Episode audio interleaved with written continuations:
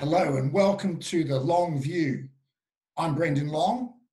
Uh, I'm an academic who's interested in things that are happening in Canberra, particularly at the moment with the impact of the COVID virus. So I'll be conducting a series of podcasts to talk to people about their concerns and to raise policy issues very relevant to the situation. And my first interview, which I'm about to start, is with John Feint, the uh, Canberra Goulburn Territory President of the St Vincent de Paul Society. So let's go straight away to the interview with John. John, thank you for joining me this morning. Um, uh, as you know, my name's Brendan Long, and I am a researcher at the Centre for Christianity and Culture, which is part of Charles Sturt University. And um, I tend to work on the issues associated with economics and religion, uh, tend to be focusing from a, a, range of different perspectives. But like yourself, I'm, you know, a committed and practicing Catholic. Uh, um, and uh, the um, now you, you are the um, the territory president of uh, Canberra Gold, or the president rather of the Canberra Goulburn um, Territory Council of St Vincent de Paul. Now, have I got that title right? you have, Brendan. Yeah. so, welcome indeed. Um, uh, I'll, I'll, give a little bit of bi- biographical. Um, I'm a um, doing this to try to encourage debate about how COVID nineteen is affecting us all. Uh, and like yourself, I've been in Vincentian for many years, and uh, but I'm not doing the visits that Finnish people do so much at the moment. So I was hoping to hear from someone with grassroots experience that's really happening now, like yourself. So I'm a married man with um, five children. Um, most of them are stuck at home, but um, um I've only got my uh, I've only got my 19 year old here with me today, which is good. Otherwise, things would be a bit more chaotic. So tell us a little bit about yourself, John, if you don't mind.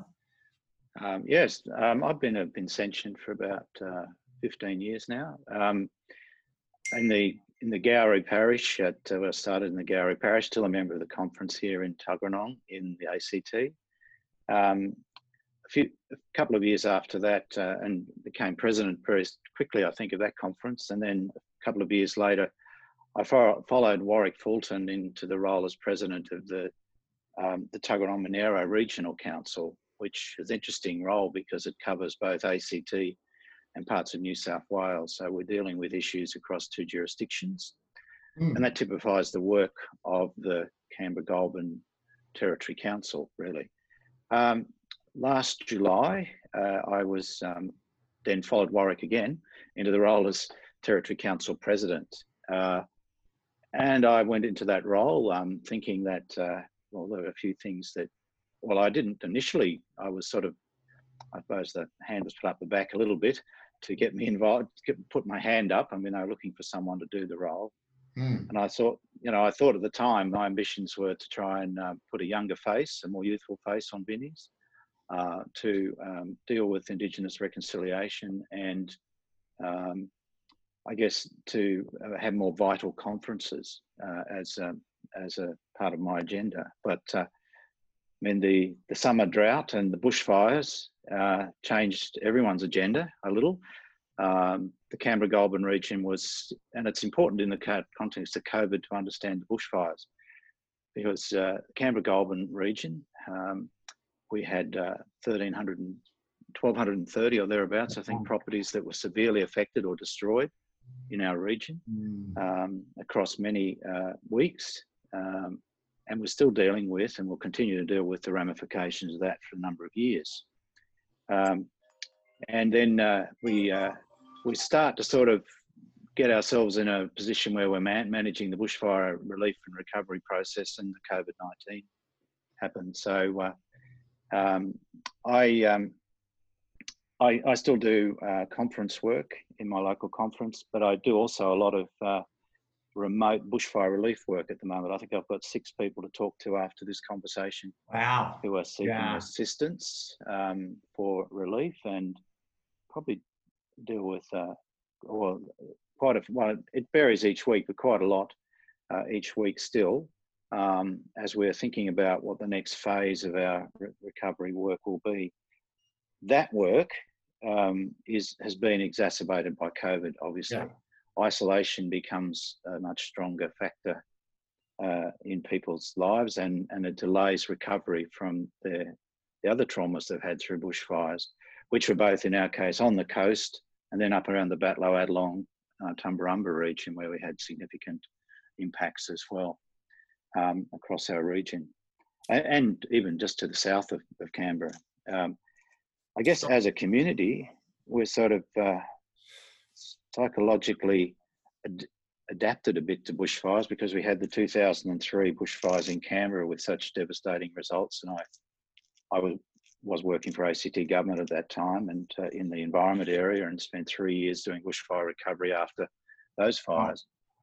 Um, and so uh, it brought back a lot of that to a lot of our people in our community here, what they'd gone through in terms of trauma and uh, and unsettledness, I suppose, as a result of that, and the weeks and weeks of smoke uh, that we had in Canberra and this region. Um, so, did that put us in a good place to then think about how we were going to deal with and respond to COVID? Uh, it did at one level. We were already working at a heightened level.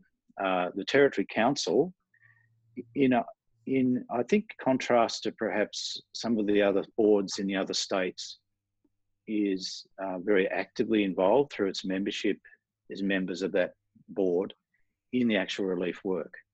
Uh, we have a, a, subset of the Territory Council, which is a which is a, um, a bushfire task force, and essentially those same people have then moved on essentially to also look at the COVID nineteen uh, situation and how we deal with it.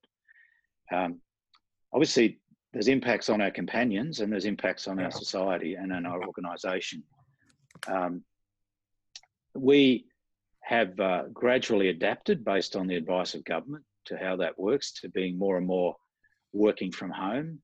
Very early in the piece, our contingency planning meant that we uh, we worked to A and B teams, and we're still working A and B teams. Um, so that was the first level was to deal with distancing and and contact. Um, very soon after, I wrote to all conferences in our in our our region, um, saying that anyone over seventy was not to be visiting people. Uh, that we were then to start thinking about strategies for limiting contact with companions uh, as we're moving into the phase where people were being asked to stay at home and and so we still run conferences. Uh, we still run, but we run those as um, as a telephone service oh, yeah. and and dropping off stuff to the driveway service. Um, some things, I, I, mean, this week uh, I, I bought a fridge for a companion. Appliances online do a very good job. Um, working with people, uh, they keep their distance in the property. They, they've got very good procedures and protocols, so we feel confident about their service to companions. Um, so uh, we have a number of our, our centres still open as part of the Canberra Relief Network, staffed by those members of staff who are happy to do so, uh, but under the strict uh, social distance rules, number of people in each centre, etc., as, as places where people can come and get uh, essentials, uh, clothing and the like, and, and food. Um, that's, so, that's an amazing service that you're, you're, you're doing, John. And I mean, you know, as a he's always is there to to help out and has for many years. I mean, one of the things that the magic or the, or the charism rather of the Vinny's model for me always was that personal connection that um, that you know people make with other people um, who, as you say, are companions really on the journey rather than uh, any you know that's and that's a really good way to describe them. I imagine when the sort of message came through that you could no longer visit, that must have hit, um, you know, hit the, the Vinnie's um, volunteers pretty hard. Uh, um, yes, it, it did certainly. Yeah. Yeah, and I and I spoke and to a lot, and I think why, um, and and I guess it's it works differently as you probably appreciate in the ACT. We home visit yeah. mostly, nine percent. Very few people come to us to talk, whereas in the country in our country conferences, it works the other way around. Yeah. Um, and people come into uh, a, an office, often associated with a centre, for a, a, discussion about the needs that they have. Yeah. Um, and so, but but the common theme, as you say, is face to face. But uh, yeah, so I did speak to a lot, of, and a lot rang me about it, and were concerned. But yeah. I said, um, I, okay, there's two ways to, to look at this. Um, we we wait for people to come to us, uh, or we reach out to people. And a lot of the the contact that we have with people um, in our conference, and I'm I'm trying to encourage this in lots of conferences, is is to ring those who are isolated, um, to keep in touch. Don't wait for people to call for assistance necessarily. You can be a bit more proactive. I always said Frederic Ozanam didn't wait for people to call him. Yeah. That's, that first conference, they went out and saw where the need was. Um, and, so in uh, effect, you're saying, John. In some in some ways, that that that actually was quite a comfort for those older members yeah. because they could see themselves as very active members yeah, on yeah, the yeah. phone, uh, talking um, to people. You know. See, what's interesting there is that you know the adaptability of the model. Um, it looks from what you're saying is that Vinnie's has found itself flexible enough to be able to change sometimes its long established practices to be able to respond, um, you know, to the new conditions of COVID, which is which is impressive. But there must be there must be sticking points. I mean, there must be points of frustration, maybe things that government could do better, or maybe just um, things that uh, it's possible to change to uh, facilitate the role. I mean, that you do, particularly as we mentioned earlier, as you mentioned earlier, you know, we're hearing a lot about this, people struggling emotionally at the moment, you know, with isolation. Uh, just finished two I mean, school holidays yeah, with the kids, and, and they're all they're all suffering from isolation. But I mean, for those really suffering, you know, um, how I mean, how do we how are we going with that challenge?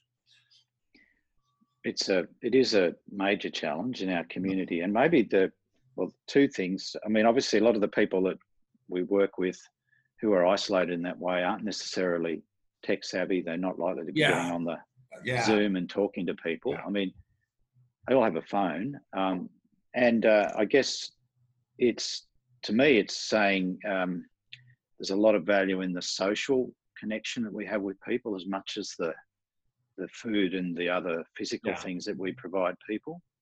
Um, and uh, it's probably uh, to some extent, I hope, uh, may shift some of the emphasis in the way we assist people.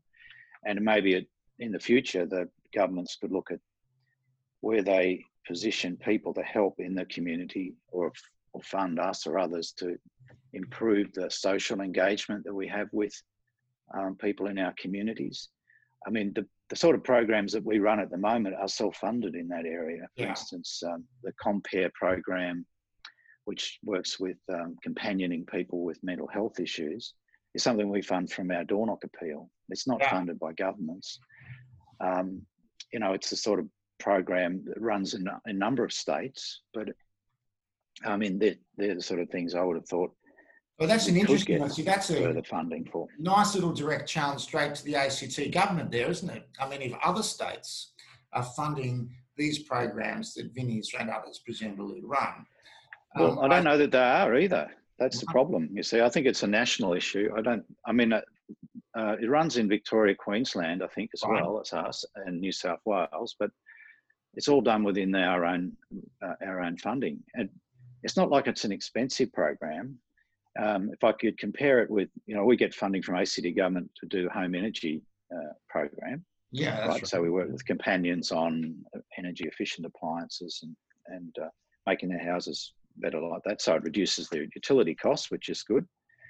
Uh, but the, it's a relatively modest program, and so you know, in the mental health space, uh, a Compeer type program is similarly a very modest program that could be rolled out. And, and, and we just had the 10 year anniversary. Special training or or or, or not? Or um, or not or? We we spoke about that at our last. Um, interestingly, just before all this bushfire and COVID blew up, we had a, a very very good workshop on um, communication within our society between staff members and volunteers. Mm. And uh, and one of the issues that came out of that was that we um, we extend mental first mental health first aid training to all uh, all our members, and we're going to we're working we we started on that process, and of course COVID's helped not helped us, but we have set up a new we have set up a new training platform, online training platform within uh, our our, um, in Vinnie's here as a start of that process. That's excellent. And look, you know, from what everyone's saying, even though in ACT in particular, and even in uh, immediately regional New South Wales near us, there the COVID, the COVID um, uh, you know, infection rates obviously dropping dramatically, but still there's no immediate indication that uh, the long-term economic effects are, are not going to hang around for quite some time. And even though social isolation isolation measures will decrease, they're still going to be present in some form for some time. So I, I, I agree. Um, we're seeing a drop off at the moment in calls to our call centre, and I think that's partly partly due to the fact that people have got extra money through Centrelink. Those people that rely on welfare payments. Job um, Yeah, job job keeper and um, job seeker and all that sort of thing happening. But uh, what we're concerned about is when that tapers off, when yeah. that funding, the impact of that funding and that assistance, we're going to get a rebound effect and a, and a, and a lot more calls for assistance. Um, yeah, and it's going to be, and that raises a really interesting policy challenge for government too, in that um, when we give people these extra funds, and you've said interestingly that that you're noticing the positive, you know, the fact that you're not getting as many calls. Uh, but so, it might also be people conscious of the fact that they're in isolation as well and not wanting to call now, so they're saving it up. Right. As well, right? I yeah. think there's two, there's so, two factors. Yeah. So, so in, in, the immediate anecdotal evidence seems to suggest from what you're saying that increase in payments seems to be related to a reduction in calls for assistance. So, yeah, yeah, what's going to happen then is the government's going to face a very difficult choice in, say, six months' time, when they've realised that um, you know the increase, the higher payment rate, has um, you know been well received and needed by people in genuine need. They're going to have to make that decision as to whether they're going to go back to the old lower rate. Yeah which I, as an economist and religious researcher, argue has traditionally been far too low, and yeah, particularly things like Newstart. Yeah, yeah, and and yeah. Um, and so they're going to have to have that difficult decision. But it's interesting already that the evidence is that you're seeing some benefit from the increased payment rates already yeah. in people's lives. Um, yeah, I mean it, it's um, and and uh, that's that's true, and and I I um, but I'm just not sure how it'll play out. I mean, I think if they can increase Newstart, that'll which is something we've been campaigning as a yeah, society for for ages. Yeah, sure. Um, I don't I don't think uh, the government will see will see it as returning to the old. I think there'll there'll be a there'll be a new uh, paradigm. I think for the way um, you know social funding and assistance is provided after the COVID. I think, uh, uh, sadly, you need a disaster to sometimes yeah, yeah, yeah. shift. And that's the uh, great line of um, Obama's former chief advisor. You know, never waste a good crisis. You know, but the uh, in terms of yeah. being able to bring forward reform. But what's interesting, and I find frustrating actually, even though I'm a, an economist, is that um, you've got the business community, you've got the mining lobby, You've got uh, a bunch of parts of the, the, the, the, country saying, oh, look, this has got to be now a chance for the crack at tax reform, industrial relations reform, and so forth. Well, that's fair enough. But yet again, why not also see this now as a chance to um, really, really reform uh, the structure of the uh, income support system? Yeah, I mean uh, the social wage and yeah. you know all those those things that uh, we've, because it we've you know they, got they, this guaranteed minimum income thing going on at the moment, which is this. well, of, I mean that's a sort of very Scandinavian thing. Yeah, which, and Bernie um, Sanders I'm no econ- too. Uh, you know, like uh, I'm no, I'm definitely no economist. My background's definitely not. Even though I worked in public policy for 40 odd years, only retiring last year. But um, yeah. but that was more on the environment and water. Uh, yeah, space, but it's interesting. So. Like, um, uh, and it's just something to think about that we've actually moved towards this world of um, where we're, we've largely increased the payment level.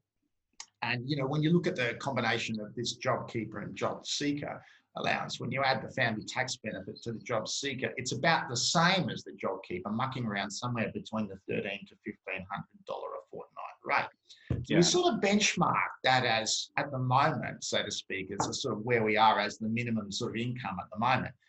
And that's basically double or close to double of what it was two months ago. yeah. so I mean, uh, and the government gets you correct me or the economist the government gets some of that back. People go and spend that money. They're not oh, going to yeah, save it. yeah. And then, and the gst gst comes back um, yeah. on all the products people purchase. I mean it, it must help with economic activity. Yeah yeah for um, every dollar you give a person in in wage you tend to get about two dollars fifty back in terms of economic activity. And then the uh, uh, you know of which uh, 30% of that usually flows back to the government through taxes, right?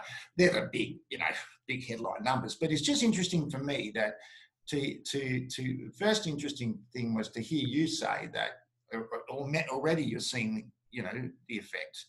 And secondly, you know, how we're going to have to journey with people when the government decides perhaps to cut it back, if it decides to cut it back, and and the shock that that's going to have um, you know, is could be, um, you know, could be really traumatic. Um, I'd love to. Yeah. Um, go on. Yeah. Yeah. I know. I was going to say we could talk, have another catch up a bit further yeah, down yeah. the track and see see when we later in the year know yeah. what it looks like a bit more.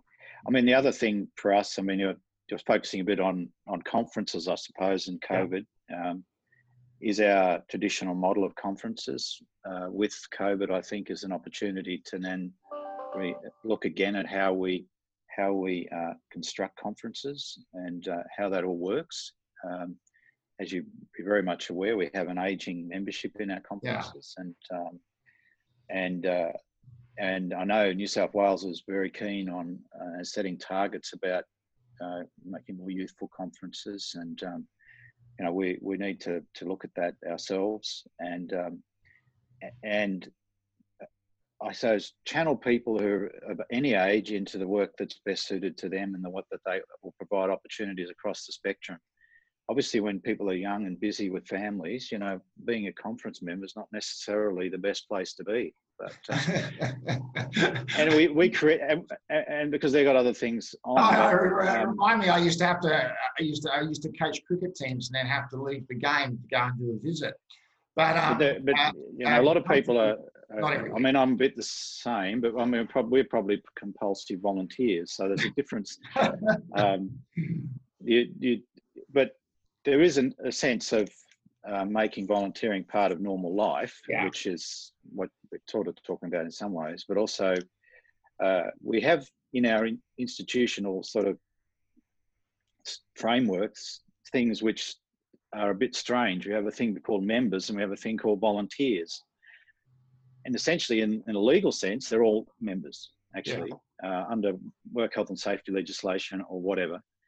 Um, and so it's a question about well, what is your career in Vinnie's going to look like through your life, really, mm.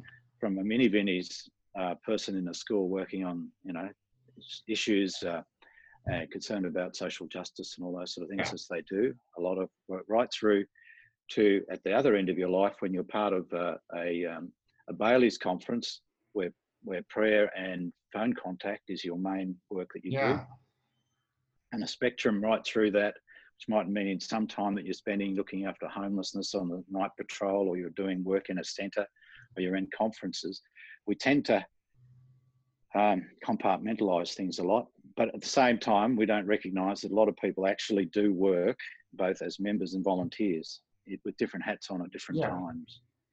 Um, and uh, we did a bit hung up on oh, all our conference members are aging. That's because we don't see the total resource that we have in our society uh, that can lend assistance to the work that a conference needs to do, or you know, so it's yeah. it's starting to think in a different, slightly different way about how we how we marshal the resources that we have, and use the technology which this COVID is making us much more uh, aware of to to help us keep in touch and to manage things and organize ourselves. Yeah. Um, and and uh, you know, I think I'm excited about a new order into the future. Uh, I think there's a lot of discussion about, well, there's certainly discussion about that at the National Council, which when you're president at the this territory council level, all of a sudden you take on another role as part of the national council, yeah. um, which is a, a, broader strategic role. And we've been working recently on a new strategic plan. I had the privilege of working on that as part of a small team, which will be now working with the national council to finalise. Uh, and a lot of the things we've just discussed are sort of part of what we're trying to think about in in nationally as as a society as much as just in our Canberra Goulburn area. Um, That's excellent. Think, uh, interesting to see how, um, uh, you know, like a crisis can bring forward innovation. You know, and and well, even pushes things faster. I think, yeah. Well, you know, like I mean, uh, this is more the religious thinker in me than the economist coming out now. But I mean, it's like, you know, uh, um, just writing a piece at the moment about hope in uh, in in in affliction, and you know, it's a you've got a We've got a situation of death in the world, not so bad in Australia, but you know, 73,000 or whatever dead in America. But you know, so there's an experience of death. But still, even in that, you know, there is some, you know, sometimes there's also an experience of life as well. And you know, you're just saying, look, adapting to the, the new world, um, the COVID world, has implications for the way Vinnie's functions and, and actually leads potentially to, you know, encourage or stimulate, you know, those sort of reforms to the institution that were probably going to happen anyway, but, um, you know, you know, sort of leads to that innovation. So, you know, good comes out of evil sometimes, I suppose. yeah, well, I mean, uh, there's a lot more people talking to each other than probably before COVID um, across yeah. the organisation, uh, nationally and, yeah. and, locally. And, and parents spending a little bit more time with their kids too. I'm not sure if the yeah. I don't know if dad's a good teacher or not, but as far as the kids are concerned, but, um, but at least that's happening. John, it's a privilege to talk to you. Um, I'll ho- hopefully we will have a chance to hook up with um, you a bit later to see how things are tracking when COVID gets, say, more serious in three or four months' time. And it'd be yeah. I just thanks, thanks, Brendan. I just comment that we have had to stand down some people. We yeah. have etc. Oh yeah. So oh, yeah. interesting. And and all the staff are working um, four day weeks at the moment. Right. Yeah. From the CEO down. So there are some financial adaptations, yeah. business adaptations we've had to make. Um, not as tough as, say, South Australia, who stood down a significant number of their, their people. Um, we've tried to take a Vincentian approach to that and looking after each individual. We're smaller, we can maybe adapt yeah. a bit easier. It's a challenge um, facing uh, a lot of church institutions at the moment, and not just church ones, but um, I think the whole of the charitable sector is, um, you know, uh, facing problems of revenue and um, and that unfortunately does affect. Uh, well, I mean, it, it and it took us um, nearly a month to sort out with the federal government the to reduce from 30 to 50 percent the reduction in yeah. turnover trigger yeah. for us to access JobKeeper.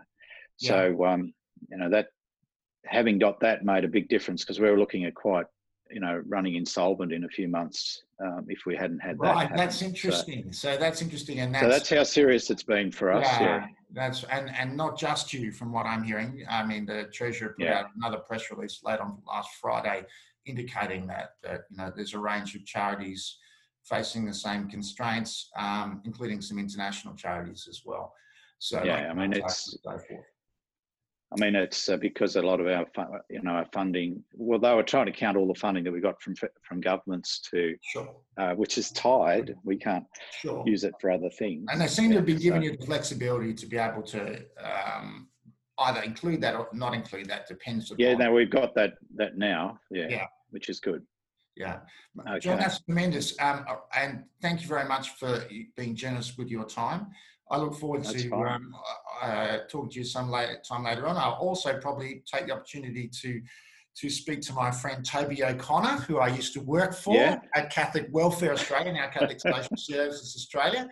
And uh, I will get the national perspective from him, and it'll be interesting. Oh, you'll get the full bottle there. Yeah. I, no I. I, I know Toby well, and it'll be interesting to compare the national perspective with the grassroots perspective.